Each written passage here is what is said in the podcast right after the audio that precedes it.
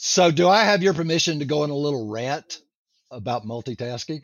Oh, please. You have permission to go on a rant about whatever you want, but especially, especially multitasking.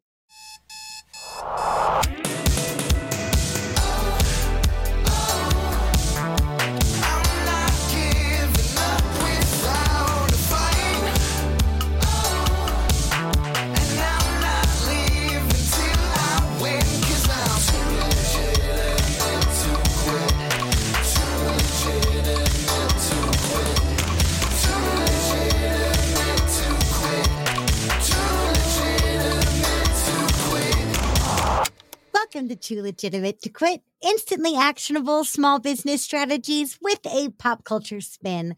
I am your host, Annie P. Ruggles, and my guest today is the wise and hilarious Steven Hyatt.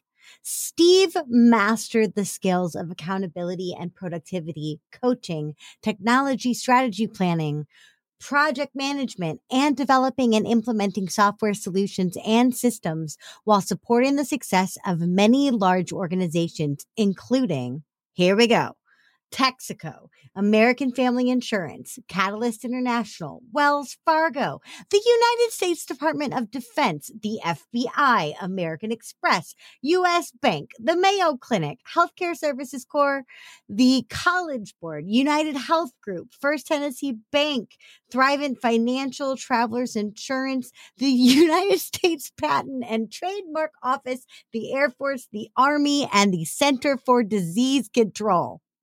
So, you know, some pretty big hitters.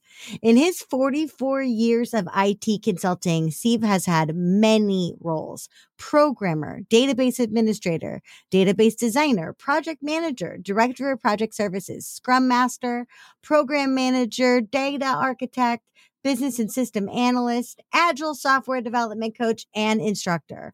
Working across all these different large organizations and in all these different roles was an amazing, sometimes astounding learning experience. But now his focus is on empowering motivated individuals, entrepreneurs, and small business owners to level up their business growth and impact with the same cutting edge accountability coaching, productivity principles, and tech savvy that helped his large organization clients grow and thrive. He greatly admires the many excellent qualities of entrepreneurs and believes that owning and running a successful small business is a powerful force for good in the world. And he enjoys working with and supporting people that he admires, as opposed to working with asshats. Steve Hyatt, you have the distinction of possibly delighting me the most with your suggested pop culture topic. And we will get there. But in the meantime, I have to ask you this question, which is what do small business owners need to focus on this week? So, Annie, thanks for having me on. I'm, I'm excited too and looking forward to us geeking out on the Lord of the Rings a little bit further down the line. Small business owners need to focus on what are their blocks, you know, what is dragging them into procrastination. So that's that's my area of focus. Uh, so I, I am the accountability wizard, and uh, one of the things that uh, led me to propose my shameless pitch to you on the Lord of the Rings, in addition to the fact that I love it, love it, love it, is I actually have a picture of myself, yeah, uh, dressed in a Gandalf costume on, on my business website. So my whole focus is productivity, times, energy, uh, management and helping successful entrepreneurs who struggle in that particular area uh, kind of break through and get their shit done. I love, love that term, energy management. Mm-hmm. Well, and I think a lot of people, time management, and that's a pretty project management institute term. So they have the concept of time management, and I was a project manager for. Mm-hmm for many years, project manager, scrum master, ran lots of big, I, big, medium, and small IT projects. And time management is one of the core disciplines. But I think the better term for that is time slash energy management. They're really very tightly coupled. It, oh, a hundred percent. it's like physicists. You you won't hear a physicist say time or space. They always say space time, right? Or time space. I can't remember which. Time and space, right. right? Or space time. Exactly. No, but that's so totally true because one of the main things when I teach sales and I and handling the objections of sales is a lot of people prep themselves for money objections or time objections, but they don't prep themselves for energetic objections, which to your point are just important as important because an hour recording a podcast with you for me, that takes a very specific kind of energy. It's really enjoyable for me. So it feels like energy spent, but not energy taxed right? Yep. yep. But at the same point, an hour of doing my accounting, that same hour is going to feel nine times more taxing on me because it's energetically different for me. So it's not time management. That's the same hour, but the nature of that hour is so energetically different that I love that idea of energy management because, especially for small businesses, putting yourself out there and putting yourself out there consistently can be so draining that if we're just looking at the time expended, we're missing so much. So I love, love this idea of energy management. I think that is so key. Why do you think we forget about energy so much? Most people assume they just have a unlimited reservoir of energy, right? Or, or, up through whatever six o'clock. You know, they might recognize they start flagging a little bit. You know, your biorhythms might start going down a little bit, you know, in the early afternoon. I, I don't think they're aware that there's actually a a daily cycle that's runs about um, about an hour to 90 minutes where your your energy flow is going up. And then it peaks and it goes down. And there's about a 30 minute, uh, and this is pretty consistent. You know, it's it's a human characteristic like a circadian rhythm. Again, I think most people just they're not tracking on it because they make they make the assumption that at least when they start in the morning, their their energy bucket is full, and it's not gonna it's not gonna fade away at all until you know they've used used most or a lot of it up at, at the end of the day but that's not actually the case. It, it runs in a very short cycle. You know the other thing and you you made an excellent point which is an hour spent doing one thing uh, something you really like and enjoy it, it can be energizing right? Uh, it, it's much less of a drain. For example i really enjoy the actual fulfillment the coaching right? So 95% of the time, if I'm on a call with one of my clients and we're we're having some success, um, things are are going well, and are we're making progress, we're working through issues. That's actually energizing. Whereas, uh, let me pick something out of my world that's not nearly as energizing. So, content development, some of that I I really in, enjoy, but it's maybe not quite as energizing. And then some of the mechanical stuff, like, um, all right, say an ActiveCampaign going in and uh, entering in, you know, contacts. You know, I haven't got that flow fully automated yet. I need to gather up a lot of contacts from different email addresses. So that's something that I've got blocked out in my calendar that I keep actually pushing over to the to the next day uh, because it's not as energetically satisfying. Well, yeah, and we don't procrastinate the things we love to do. Yes. Right? So the things that we're moving to the next day, to the next day, to the next day, that's a pretty good indicator that that thing is an energetic drain on you. And and one thing I see all the time, a lot of people in my world are trading time for money. Right. And that's fine. That's their prerogative. I traded time for money for a very, very long time. But I think for me, one of the breakdowns was that I was flat rating my hourly rate, not considering the energetic load of such a thing. Yes. Right. So I was charging the same amount for calls that I would charge for copywriting, that I would charge for staff training, where energetically, those are wholly different hours of my life. And so finally, I actually, even though I was worried about the clients getting a little confused, I had to stop and be like, this is my admin hour rate. This is my coaching hour rate. Right. And this is my writing hour rate. And they were like, oh, okay, that makes sense. Because to them, they're like different tasks, different energy. But to me, I wasn't honoring my energy in that way. What do you think? What are some of the traps you've seen when it comes to this idea of, of energy management, specifically for people like us who have clients that we see that we very easily could charge by the hour? Well, I think one of the the areas where people fall down are if you flip it around, one of the areas where it can really help you to home in on this and and more effectively recognize that energy management is at least as important as time management is when I do my daily time blocking. And uh, I mean, that's something I teach and I've been using for a very mm-hmm. long time. I mean, it's, it's kind of an alien concept for some people or, yes. but it, it's very useful. But it more recently, I've stepped back and said I, I'm going to take into account that 90 to uh, two hour up period and the 30 minute down, and I actually block it out. So I, I now block out uh, typically 2 mm-hmm. two one hour work sessions, right? And if it's if it's something that's less energetic, uh, I might actually make it, I might not put it back to back with two things that are really energetically draining.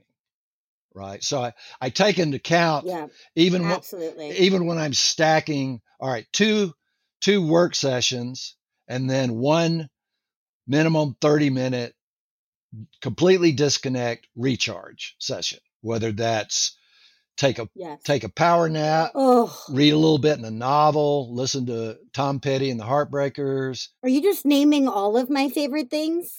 Uh, yeah, I think I, I think we're going to align on a lot of stuff. I I love Tom. I was gonna say naps, novels, and Tom Petty. Bring it on! Bring that on! I am a major napper. It's the Hobbit in me. Like if you put a soft surface near me, I will sleep. Yep. Yes, I will. But I do take a lot of naps. I take a whole lot of naps because my job is super energetically demanding. So I build in those buffers. Like you said, I love the kind of 60 on, 30 off, or 90 on, 30 off mentality because you used this really great word before that I want to come back to, which is the idea of honoring your natural rhythm or honoring your work rhythm. And for me, that kind of 60 on 30 off is how I work. It's how, I, how I've always functioned, right? Go hard, take a nap. Go hard, take another nap. But I know you know, if I'm on site at a client event or I'm working an expo or something, those are the days where I'm going to want to go home and hibernate for three days because they're out of my normal rhythm. So, what are some of the ways that we can A, discover and B, honor and own our work rhythm? Well, I think almost everybody, one is recognize there is a cycle, there's a daily cycle. I think a lot of people, probably most people, naturally fall into that basic pattern that I already described, which is, you know, anywhere from 90 minutes to I can go two hours typically and still feel like I'm up. You know, taking into account that I don't want to do two hours of super draining stuff. But if one of those things, like say it's content development, uh, then uh, I'm rocking with that. I feel pretty good. Uh, so the next thing can be, you know, the next hour can be um, something that's maybe less appealing, more draining, but it's a high priority thing. I mean, the other thing, but you know, there's there's variability. Just like there's a small number of people that truly only need five hours of sleep a night. God bless them. you know, whoever they are. Uh, oh my God. Amazing people out there. If that's you, tell me your ways. Email the show and tell me your ways because I'm closer to like if I could sleep 15 hours, I would. Five, I feel like I would be dead. So I any one night I can, you know, five hours. It's not enough, but I'm not totally whacked. But if I if I go another night without enough sleep, I'm just shot. You know, I you know it's going to be a pretty crappy day. Oh yeah, it's like I have these fabulous like once a year I'll have a really incredible like delightfully manic evening where I'll pull an all nighter and I'll get all this stuff done and I'll feel amazing. And then like four o'clock in the morning will come. Yep. And I'll be like, cool, I did it. And then I'll wake up the next day and for the next two days I'll be completely dead. Yep. Not honoring my energy management. And when I first started out in IT many, many years ago as a programmer, uh, I could get into that mode, you know, the, the flow state uh, in the zone and just, uh, mm-hmm. you know, d- actually uh, run a 24 hour, uh, you know, kind of crash out, then for a little bit, and then do it again. Now, I, I discovered as I got older, you know, yeah. no, ma- no matter how how engaged or drawn I am at a certain point, it's like, okay, I'm done for the day. And I, I actually have a little mini ritual uh, is kind of like a shutdown in the evening where I go, you know, where, wherever time I'm wrapping up the, at the end of the day, around five or six, usually, sometimes a little bit earlier.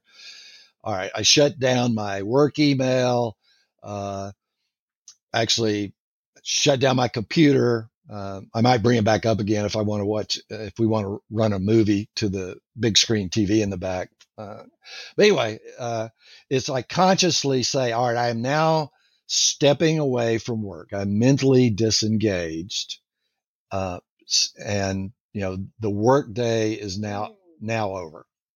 Oh man, that's gorgeous. That separation, that space. I don't do that at all. And I really should because you should. one of the things that I see in my own business and also my clients talk about all the time is how hard it is to leave work during work times when you are a small business or even a one person business, right? To yep. let it kind of bleed or seep into your day. And I know I'm so guilty of that because I'll be watching reruns of The Nanny and checking my email at 11 o'clock at night. I need to stop doing that. You do.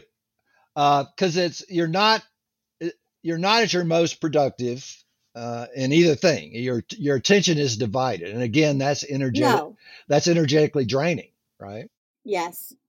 Well, and I think you and I are of different generations. I feel like my generation was really sold a bill of goods in this idea of multitasking right? We were the first kids to grow up with like computers everywhere, even if they weren't in the homes, they were all over in schools, right?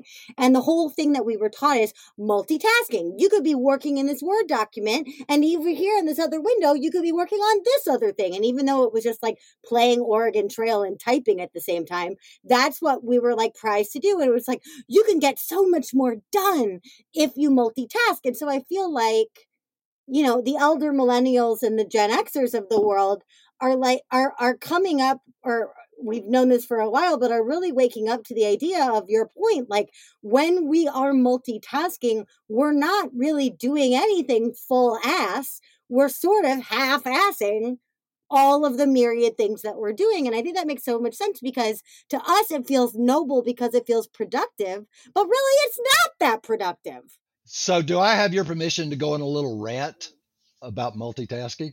Oh, please. You have permission to go on a rant about whatever you want, but especially, especially multitasking. So, the actual concept is bullshit. So, I mean, I know what people mean when they say it, but neurologically, the human mind can only do one thing at a time at a given instant. So if you're doing what you call, and, and there's lots of research around this. I mean, I originally got my degree in psychology again many years ago, but then I keep up with the literature. And the reality is, whatever slice of time you've got, so you're working on an email for 10 seconds, right?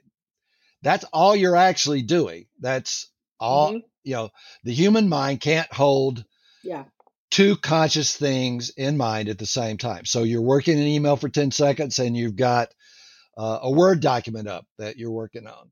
You're still doing one thing at a time in very small slices, and it's extremely unproductive because there's a ramp up time whenever you switch gears. So you've got the thread in the email, right? Boom, boom, boom, boom. If you don't get that finished up, hit send, hop over and do something else, then you've got to climb the learning curve, you know, get re-engaged back to where you were before, uh, before you can even pick up again. So it's it's it's very unproductive. Yeah, it's chunky. It's chaotic, right? It's it's you're right. Your energy's all over the map. You're bouncing here and you're bouncing there. And one thing I notice when I multitask, and this may be because I also smoke a large amount of marijuana, but I notice when I multitask, I forget that I already did things. Uh yeah. You lose Like you- yeah. I will straight up forget. Like, did I send that email? I don't remember if I sold that Right, sent that email. Yeah, I sent that email. I just wasn't paying full attention because there's holes in my brain and I'm also not paying full attention. Right. So I think that we're not doing ourselves any favor in terms of getting our to-do list done if we're not doing those tasks with presence of mind. yes. Oh man. All right. No more multitasking, everybody. and that goes back to you know the time blocking your calendar uh, and I'm, I'm pretty serious about it and, and trying to stick to my calendar Mhm. I, I mean obviously shit happens stuff comes up you know somebody calls you got to deal with something but Yeah. that just means i shift things around Right. you know I, so maybe i push something down 30 minutes uh, hmm but when i'm on a particular task one i set my here's my little here's a my little egg timer okay so all right Oh, hey. hey so i just started uh i mean i forgot to set it for us but i, I know you're going to call time so I will, don't worry. I, I set it at 55 because i actually like to take a five minute break stand up walk around go get some water uh, kind of clear my head even before i slide slide, Yeah. slide into the next thing so uh, and things like email those uh, or even working facebook or linkedin i have particular times blocked out to do that. I i don't just hop into my email and check it right? It's i mean today i was because because i was watching for uh, the link to connect with you so i i broke my rule a little Mhm. bit but if you block it out like you're going to work emails. All right work emails for an hour right and that's all you're doing. You're not hmm you're not quote multitasking. And uh, setting that timer that means i don't even you know if i really get in the flow i'm just rocking along i'm not lo- i'm not being distracted by looking at my watch or uh, looking at the clock down the bottom right hand side of the computer because i know it's going to ding at me when time's up. Yeah. I mean, and that's the thing is flow, psychology nerd to psychology degreed person. Flow, I don't think is possible if you're multitasking because you're not staying in that energy long enough to get there. correct So I feel like if you said the word multitasking to Dr. Mihaly, he would probably cry. Like, that's not advantageous to a flow state. And for people that don't necessarily experience flow that often, you know, at least they can get that feeling of that peak creative engagement or that peak energy usage where you're really doing stuff beautifully and efficiently and it's humming right along. And of course, now that we're talking about it, of course I can't get into flow if I'm bopping over here and I'm bopping over there and I'm bopping over here and I'm doing this and I'm being reactive because reactionary living or reactionary work is the enemy of flow. So, yeah, we can't. We just can't do it. So, well, that's wild. And also, y'all, if y'all haven't read Flow, I highly, highly, highly, highly, highly, highly recommend it. yep excellent book oh yeah so real quick another You were talking about Flow.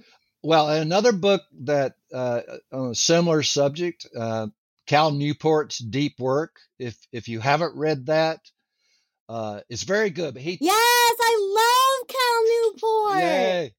So he makes the point. I mean, obviously, I can't do him full justice, uh, you know, just off the top of my head. But one of the one of the points he make, and he is similar to what you said, which is especially more recent generations, they've been trained to be distracted. Yeah.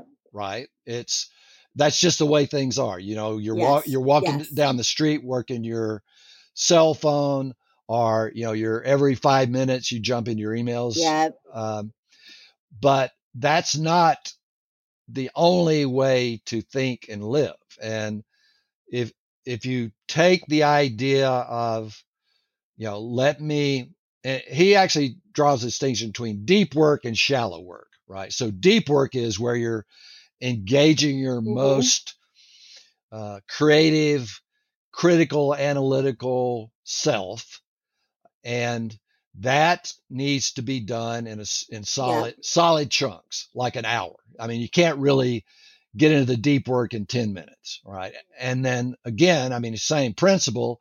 That's what you're Right. doing. You can't jump a chasm in two small bursts. Yeah. Yeah. Uh, and that's what you do. All right. So, you know, for the next hour, I'm going to focus completely on the content development for, say, my, my free gift that I'm working on, right? Or I'm going to focus completely on this blog post that, that, um, and that doesn't mean I'm necessarily going to finish it, but I'm going to get a solid hour in and get to a good stopping point and even maybe leave a little note to myself about stopped here. Here's the next thought. And then that also frees you up energetically because you're closing the loop. You're, you're not trying to carry around in your mind, where did I get to? What's my next step with that? You've, you know, you've freed it up and you know there's a time block, you know, tomorrow to pick it back up again. Yep. And it gets you out of that one more thing. Oh, just one more thing mentality, which is how we violate those boundaries, which is how it bleeds into everything, right? So I love the idea of coming up with a stopping point in advance that you're like, this will feel cohesive with the rest of my day. This will feel productive. This can be siloed. I can put this away knowing it's okay because otherwise you'll do what I do, which is be like, oh, well, let me just send one more email or make one more image or, oh, wait, I forgot to do this other thing. I should go do that. And then, then my day that should have stopped at five, that I had all the intentions of stopping at five, is stopping at 11 because I'm one more thing, one more thing, one more thing. So like So I hacksaw, love that idea of, of predetermining. Like hacksaw ridge, one more, God, let me help one more. One more, one more. Yeah, no, no one more. No one more at all.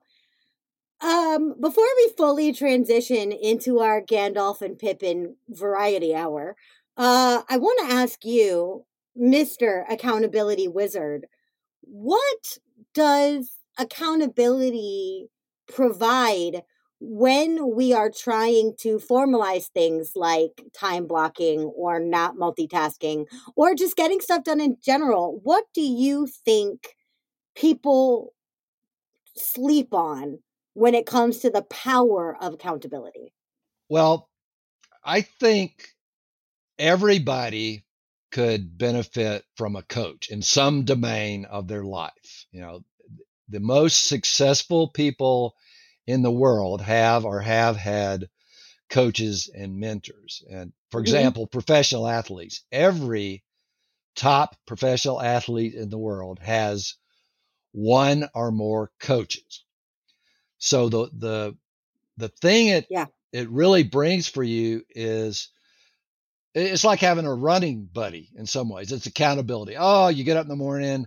Oh hell, I, screw it. I don't feel like running today. Well, okay, I'm going to embarrass myself, or you know, I'll be letting uh, my buddy Bob down if I don't get out there and join him. So it kind of at the the low Yeah. the lowest level, it is having someone that knows you know what you're working on, what you you want to accomplish, and you've made some level of commitment to them that you're actually going to do it. I run a daily accountability group with a, a, a group of folks that we're all, you know, uh, entrepreneurs. We're working in entirely different areas. A couple of us are coaches, but in, again, different things. It serves us all well. I mean, it, it helps me. I mean, I facilitate it, but I also actively participate. Like I might say, okay, I I have this goal by the end of the day Mhm. today. I'm going to get this thing done. So you guys tomorrow morning when we get on the call, you guys ask me like Mhm. a couple of days ago. I did it Mhm. with my weight work because I'm trying to get back and to be more consistent with doing a little a little weight work 20 30 minutes two or three times a week and i'm having a little bit of a hard time getting that fully instantiated as a habit so i just said all right i commit to doing my weight work you guys ask me tomorrow and sure enough two o'clock came around i was going Yeah. oh man i don't i'd really like to blow this off but then i thought okay i'm going to get on the call they're going to ask me and i'm going to have to confess you know, I'm gonna look, I'm gonna look like a whiny little bitch or you know, a weenie. No, I didn't do it because you know, you know, the dog ate my my homework. The sun got in my eyes. I didn't feel good. Dog ate my homework. We have enough. Like those those excuses happen so easily. We don't need to give ourselves more opportunity to lean into them. And you're right. Like having somebody else's eyes on your progress really does help for all those reasons you mentioned. There is that little bit of public embarrassment or public consequence at least but also there's that joint celebration of when you do something that you said you were going to do then the other person can celebrate with you Yes. and to the running example you gave before yeah you don't want to let bob down but if you go on your run bob's going to set the pace and you'll probably not only wind up running at all you'll wind up running faster than you would have before because bob knows that you can handle that pace Yep. right so i think that is really key for me is that if I'm being accountable to someone or if I'm co working with someone, I'm living off the energy of that group, whether or not I'm physically present with them or mentally present with them, because I'm going, well, they know. And so I got to get this done. It lights that fire under my butt. It lights the beacons, the beacons of productivity. I'll have to find an image that's got beacons on it. Uh, I don't think I'll use the eye of Sauron. Oh my God. But no, you know what though? Like, I think that I think this is a really perfect transition into Lord of the Rings because for anybody who's seen it and and seen Return of the King specifically, there are so many times going up Mount Doom that Frodo could have just taken a nap. And yet, even Gollum, even Smeagol is super valuable because he's like, come on, hobbits, let's go, hobbits. Like, even if he has his own agenda, he's like, chibbity chop, let's go. Come on, up the mountain, up the stairs. Shelob is waiting, but even then, it's like, come on, let's go, let's go. And then when when Frodo is incapacitated and he comes back out of it, Sam's like, okay, we're okay, regroup, here we go, back on task. And so it's I argue every small business Frodo needs at least one Sam. Everybody in their life needs at least one actual proper Sam. But in terms of productivity, Samwise Gamgee gets shit done. Yep, absolutely. Well, and that's one of the, I think I mentioned it in my shameless uh, pitch letter to you that one of the takeaways from the Lord of Rings is everybody needs a companion on their journey, right? Someone to support and yes. and Oh my God, yes. and assist them. So, uh, a good accountability coach, they they are that companion, and there are probably not that many people uh, in most, at least for most people's lives, that have a a deep interest, uh, curiosity about what you're working on, and a stake in your success. They, Yeah. You know, and can hold a vision, maybe let's say the vision of your higher self. You know, one of the things I do when I'm talking to clients is get a good feel for Yeah. obviously where they are, but where where are they going? Where they see themselves, you know, in a year. People can forget that. Like, I mean, to cycle back to Lord of the Rings, like Frodo had this big mission, but uh, he started flagging. I mean, he, and he just basically forgot it. Right? It it went out of his head because he was Yeah. so miserable. But Sam kept holding the vision for him. Yeah. Because they had to figure it out together. The learning curve was steep. That's the thing is like Frodo's like, I don't know the way. Sam's like, I don't know the way either, but we're gonna figure it out. Here we go. And I think that's so gorgeous and telling because I'm so lucky to have very dear friends who have been my loved ones and my family and my friends for over a decade. And so, by all rights, logically, they should have a really good understanding of what it's like for me to run my own business, except for the fact that ain't none of them self employed. Yep. So they don't. Even though they think they get it, they don't get it. They don't know. My own husband, who I love dearly, the married to my Pippin, has no clue the nature of my day when it comes to energetic management because that's not his world.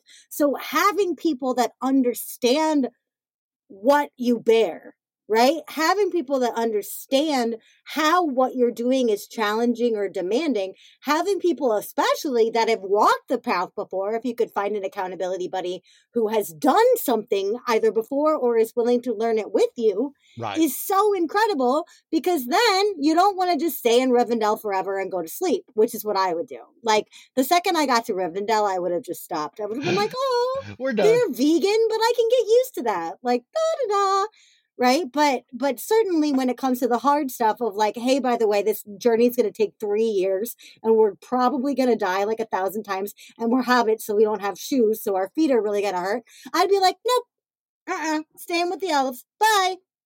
But i can't because i'm accountable. And ain't nobody in the fellowship multitasks. Yes. Nobody multitasks the only person that multitasks in all of the Lord of the Rings is Boromir, who tries to fight and protect the hobbits at the same time. And guess what happens? He dies. Yeah, that didn't turn out very well for him, did it? Multitasking equals death in Tolkien land.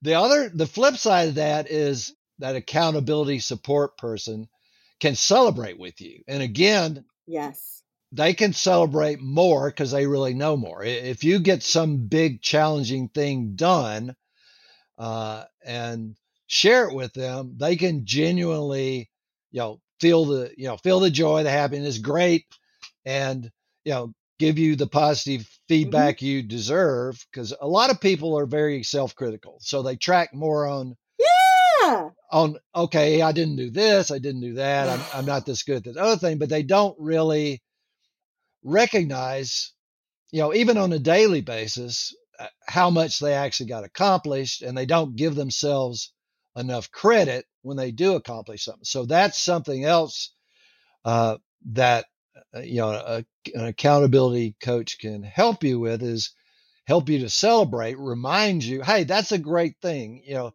that was a shit pot full of work. I, I know how hard it was, and yeah. you you got her done. Good work. you know, and that's why I start all of my group calls with my clients and students with celebrations so that we can all share in that, but also so that they remember the progress we made. Because to your point, it's really easy to turn the volume down on what we accomplish and turn the volume up on our perceived missteps. That's just natural, that's just human nature. But when we're celebrating and we're accountable to our celebrations, then it becomes a family affair. I love that. I also do uh, on my Friday calendar. I have a recurring weekly review and mm-hmm. celebration. Just a reminder. Let me stop, pause, good, and go ahead and kind of consolidate from all my daily stuff. What all did I get done uh, this week? And you know, what did I learn? Because I mean, maybe not everything was a, a, win. I might have made some mistakes. Something didn't work out the way I expected, but there's still something to learn from it. Now that that came out of as a project manager having to do weekly status reports for like the last 40 years. so I got in the habit of doing that. Oh yeah. Uh, although I didn't yeah, yeah I didn't call I it, don't miss that from corporate life. Yeah. I didn't call it a celebration, but but now when I'm doing it, yeah, I am celebrating. Hey, I got this thing done. Hey, I I got on a you know a great podcast with Annie. It was great. You know, uh, I got this done. I got this other content done. Um, and it's just a reminder here's everything I get, I did right. Here's everything I got done. And for the maybe hopefully one or two things that didn't work out quite as I expected, here's the lesson I learned from it. I feel like otherwise, Frodo could have walked away from Mount Doom mourning the loss of half of his finger. Right? It's not perfect. Right. The ring got destroyed, but he lost a half a finger. Well, right? And so he he could have just been like, I can't believe I lost my finger.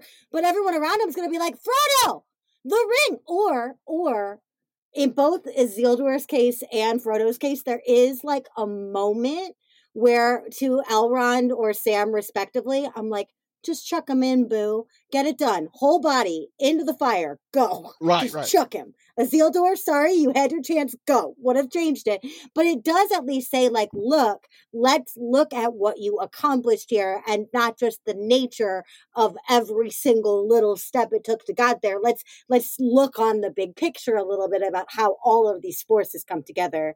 I love that. Oh, the thing I was going to tell you before that I think is really funny about group celebration. There's a really beautiful scene and I think it's a really interesting choice by Elijah Wood. And someday I hope to ask him about this. But at the end, in one of like the first nine endings of Return of the King's 57 endings, uh, Frodo's back in Rivendell. He's in bed. He wakes up from his weird coma, and everybody comes into the room and he announces who they are as they come in the room by like mouthing it. So you watch him go, Gandalf, Gimli. Watch. When Legolas enters the room, Frodo doesn't know what to say. Frodo has forgotten Legolas's name. You, hey, Because buddy. if you think about it, they were only together for like a week. Right, right. Hey, you, elf guy. Hey, right? But I love this idea of celebration because even so, like everybody can get in. Maybe your accountability buddy's other accountability buddy did something great. Guess what? You're in on that. Even if they don't know your name is Legolas, it's okay. You're still part of it, right? But I, I gotta ask Elijah someday, like, what's up with that? Because it's very clear. He very clear is like, Gimli! And then Legolas walks in and he's like, ah. I love it. Well, but, but that celebration, it is infectious and, and entrepreneurship is hard enough with a family. I can't imagine trying to do it all alone. Ugh. so Ugh. so while I'm thinking about it, one of the things I did when I rewatched, so the 11 hours, you know, we talked about it before we got on the extended deluxe edition, of course, of Lord of the Rings. So Mhm. I was watching for things that maybe I hadn't noticed uh, before or didn't really impact me. So one of the things that, and I laughed out loud when I saw it. Uh, I think it's yeah, it's in the second movie uh, where Aragorn asks Orlando Bloom, uh, Legolas, uh, "What do you see with your elf eyes?" And he he peers out of the and he says, "They're taking the hobbits to Isengard." Oh my God. So uh, there's this really, really funny video. Yep. They're taking the hobbits to Isengard. They're taking the hobbits to Isengard. The hobbits to Isengard. Guard, guard, guard, guard. They're taking the hobbits to Isengard. My favorite part of that is Tell me where is Gandalf, for I much desire to speak with him. Tell me where is Gandalf, for I much desire to speak with him. I love that video. I love it dearly. Well, did you see the one uh, where Orlando Bloom does a, uh, a riff on it? He's playing it, and then he's Yes. on the subject of parodies. Real quick, just you probably. oh my God, I love that though, because if you can't have fun with your own brand, right, yeah, right. go ahead. Jack Black did a really funny, pretty naughty parody of uh, Lord of the Rings. Also, you might want to go take a look at that. It it's nasty, so you wouldn't want your kids watching over your shoulder. Did you see Stephen Colbert's the Stephen Colbert Hobbit rap where he got all the hobbits to come back? I just love it. I love that the four of them are still close friends in real life. I love that Dominic Monaghan and Billy Boyd are best friends. Like that just makes me Right. extremely happy because that's the other thing is when you work with someone, when you rely on someone, when you lean on someone, that galvanizes that relationship. So if there's someone in your industry or someone in your world, your your ecosystem of business that you want to connect with on a deeper level, be accountable to them and have them be accountable to you. It bonds you. I just I I love that. And that line specifically, what do your elf eyes see? I think is arguably the most redundant piece of copywriting ever because he could just say, Legolas, what do you see? But instead, he says, What do you see with your eyes? And specifically, what do you see with your elf eyes? we know he's an elf. We know he has eyes, Aragorn. Why can't you just say, what do you see? But, you know, sometimes people want to overcomplicate things. I was thinking, you know, is he reminding us that he's an elf and he has superior vision? You know, maybe that's. oh, the yes. So the other line that really hit really hit me was, uh, "Well, boys, it looks like we have meat. It looks like meat's on the menu after all." Meat's back on the menu. Yeah. Oh man. I'm pretty sure Tolkien. The unsung hero. Oh no. Oh, absolutely not. But the unsung heroes of the whole thing are the actors who play the orcs and the Uruk-hai are so good, and I feel like they never get any of the uh, any of that love. But the meat's back on the menu, boys. Guy, there's one guy we call him Lumpy because he like lumps down the stairs. We love Lumpy. Lumpy is a hero in our little Lord of the Rings family because he's just so distinct and he's doing such a good job and just lumping along, right? Lumpy's got his own he might not be the fastest, but he's going to try to kill somebody today. Dang it. And and I love that. Another interesting thing about accountability and and I'm biased on this because I am very Pippin to the core, but I think a great lesson for accountability and pacing and blocking your day is the Council of Ents with Pippin and Merry because Treebeard is taking his time. Home. And meanwhile, they're like, Isengard is right there, guys. Come on. So Pippin and Merry are like, pick up the pace, pick up the pace. And meanwhile, the Ents are like, let's have long discussions. And I feel like we can all get stuck there. We can all get stuck in that over processing, taking too much time thing, which is when, back to the Bob and running example, Bob could be like, Steve, you're faster than this. Pick up the freaking yeah. pace, please. I'm bored. What's yeah, going on? Similarly, dude? Pippin and Merry could be like, Treebeard, you're about to be on fire. Come on. Come on.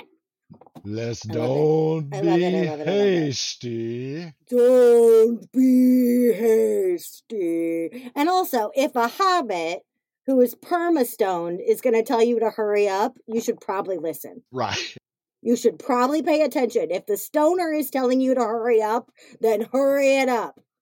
What else, Steve? What haven't I asked you about this joint love of ours with Lord of the Rings, with accountability, with timing, with energy management?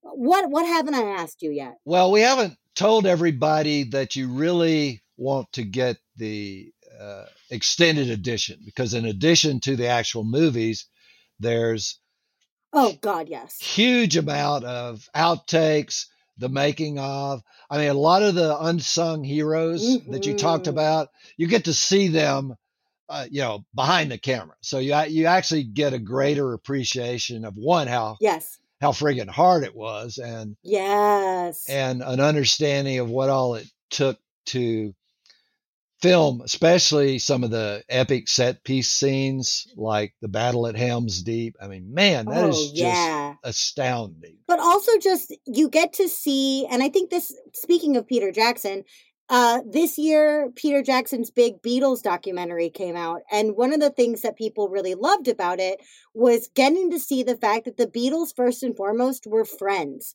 They cared about each other. There's this really great scene where Ringo is writing Octopus's Garden and George is helping him, right? Like they were friends first and foremost. One of the things I love seeing about the fellowship actors especially is how much they love and care for each other and how much mm. the entire production team came together as a family and there's this really amazing scene on the extended editions where the people of New Zealand do a haka on the last day of filming, which was the last day of filming for Aragorn and for Theoden. And so they did this presentation of kings, and it's gorgeous. It's just absolutely so feel good it's like Rivendell go- gorgeousness just all over, right? So find your people, love your people. And also, I think there's something there from a business aspect of let us see what's happening behind the curtain. If you're not showing us who you are, and if you're not showing us what's important to you, that's a missed opportunity. You don't have to open a vein, but maybe put out some special features.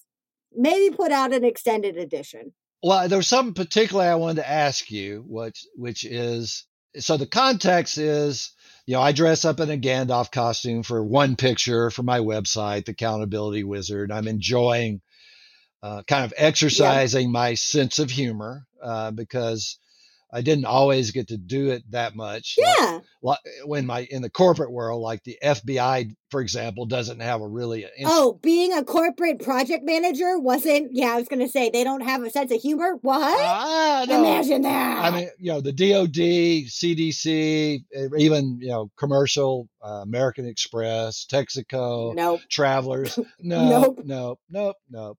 Uh, but it's actually a natural part of me, so uh, you know, it feels fine for me as long as you're not faking it. You're not like going over the top. Mhm. Uh, but I, I was interested Yeah. in getting your thought. I mean, you're out, Right. you're outgoing, you're animated. Do you do you I guess tap it down sometimes, or do you ever get negative feedback about you know being your authentic I self? did. I do get negative feedback about it now, but the people that I get it from now are not the people that I'm trying to impact anyway. So that makes it a little bit easier. I saw a really great quote. I don't know who said it, but I saw a really great quote this week that said, The problem with conforming is that everybody likes you except you. right. And I think that's entirely true because when we're trying to blend in, we're trying to fit the mold. The mold is safe, but the mold is not memorable. And when it comes to branding, I think you're totally right. I think if you were not a naturally nerdy, grumpy, like what did you call yourself in the first email you sent to me? A geezer? Like that's fantastic. That geezer energy being part of your brand is a beautiful thing. My loud, enthusiastic Muppetness is my thing. I want people to know how excited I am to be in their presence. So I'm going to show them that right?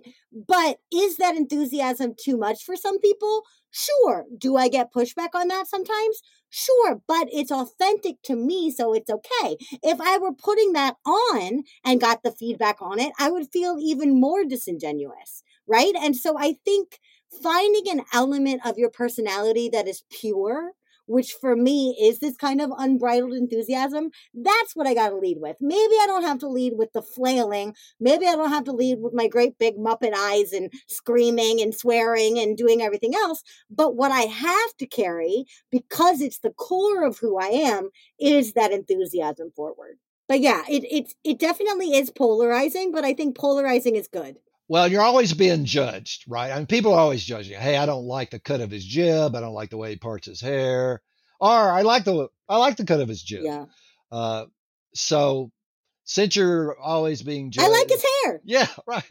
Since you're always being judged anyway, uh, you know, you may as well hmm show up as yourself, be authentic, and uh, the people that Yes. are your natural Yes. audience, uh, your potential customers uh, that would be a good fit, then they're going to find you. And then the people who are turned off Yeah. by you, they're not a good fit. I, I started working on a welcome video for my homepage and I kind I, I put it on hold because, but anyway, I was, part I was saying, so you maybe wonder why I'm dressed up in a Gandalf costume. So I kind of explain it uh, and then I, I say, you know, that some people might really like that, and other people possibly might think it's silly and unprofessional. Uh, but you know, I'm really not interested in working with someone if they have a stick up their butt. But I decided not necessarily to to yeah, go no, and also it helps you find people like me right who you enthusiastic. send, you know, Yeah. you sent me a proposal. I get tons of proposals. I saw your proposal and I was like, well, that's an automatic yes on nine different fronts. If you had played it safe in that email, I wouldn't have been able to have that so strong whole body yes. All right, Steve, I got two more questions for you. And then I got to release you back to your beautiful day because I promised you I wouldn't take more time than my time block. Number one, you are in Rivendell and Galadriel is giving out gifts. Galadriel is going to give you something for your own quest. What present do you ask of her and what does she actually give you? So I would ask for a pair of far-seeing glasses that is at least as good as Legolas's actual vision. I think that's a great plan. Would she give it to you or would she give you something else? So I, I think she would give it to me because I I can be a charming, persuasive guy. Yeah. Yeah. I just love when Sam's like, Do you have any of those pointy things? Can I have a pointy thing? My other question is if we need your Gandalf presence in our life, which as a Pippin, like if we didn't have a Gandalf, we would basically die. So, what is the best way for our listeners to get in on your Gandalf energy and start a relationship with you? So, uh, my website is theaccountabilitywizard.com, and I uh, have blog posts, and I'm continuing to, to add more content there, things that I think would be useful to to to folks that struggle with productivity and time management and time slash energy management.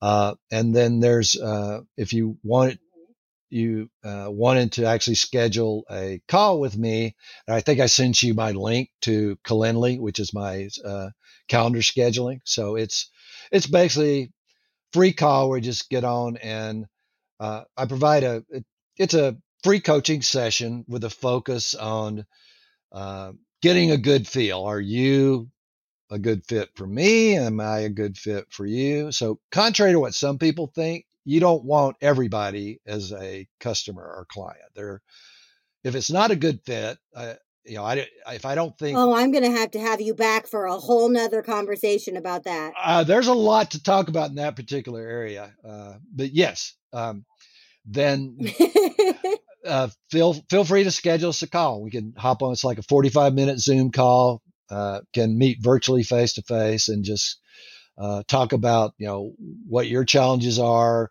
Get more details about how I approach coaching because I, I think that's something else that's very important. You need to find a coach that's a good fit for you, right? And there there are lots of coaches out there, and and heck yeah, you need your proper Sam, right? You know, and there's there's horses for courses. So certain. Well, I mean, if we're using wizards, like how Saruman coaches, how Gandalf coaches, and how Radagast the Brown coaches are very different, uh, and yeah. they're all wizards. You got to find the wizard that's, that's right going to propel you. Yes, exactly. Steve, oh, thank you so much for being in my fellowship. Thank you for being here today. Uh, to use one last line, I'm so glad to be here with you here at the end of this podcast. It's just been a delight. Please don't be a stranger. I just loved being with you. I won't say don't cry because uh, not all tears are evil. I'll cry. Did I get that right? Uh, that's close. Not all tears are evil. That's so true. That's very true. It's close enough for us, right? Everybody else, I will be back in just a second with my final thought and your homework for the week, which doesn't even involve any bodily harm or chucking anything into lava.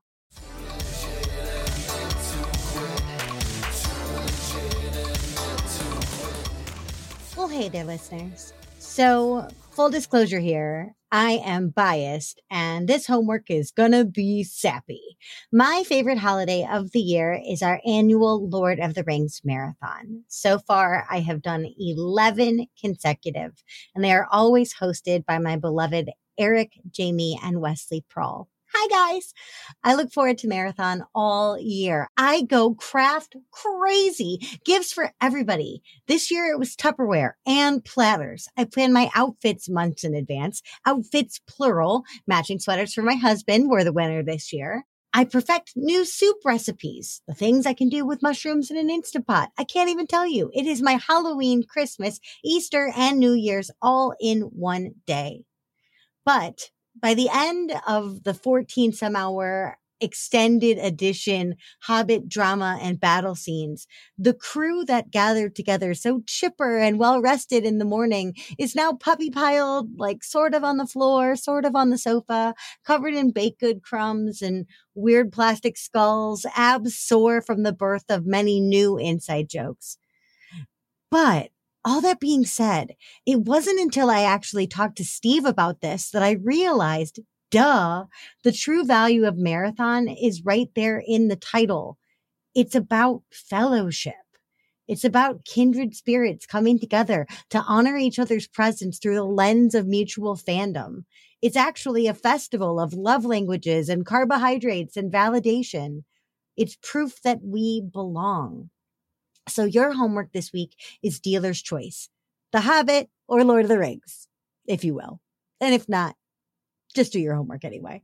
If you do not yet have a work family fellowship of your own, your homework is to open yourself up to the idea of companionship.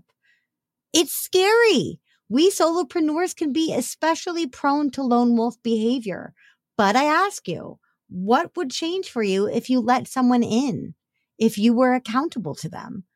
if they could walk your path with you from time to time. And remember, I'm not talking about friendships here. I'm talking about people who are striving how you strive with goals and ambitions the size of your own.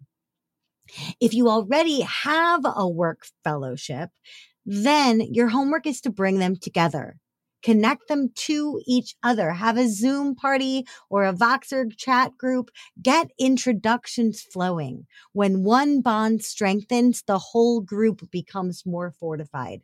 And then for the love of all that hobbits hold dear, don't forget to thank your fellowship for having your back. Remember, a whole lot of people really are going this alone. So I'll start.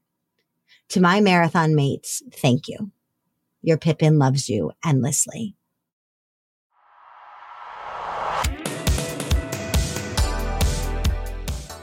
Hey, thanks for listening. Too Legitimate to Quit is brought to you by the Non Sleazy Sales Academy and me, your host, Annie P. Ruggles. Listen, we talk a lot about marketing on this show, and that's because I fully, earnestly believe that every dime and every moment we spend marketing is totally worth it unless we turn around and sabotage ourselves at the finish by refusing to sell and sell beautifully. Why?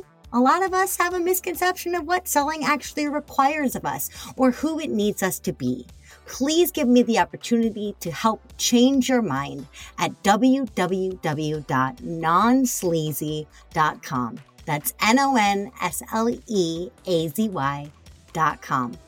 Big shout out to the fabulous dudes who helped make this show what it is my producer and editor, Andrew Sims of Hypable Impact, my composer, Riley Herbastio, and my show artist, Francois Vigno. They're all fabulous, and I'd be glad to introduce you. Until next week, just do your best and remember, you're too legitimate to quit.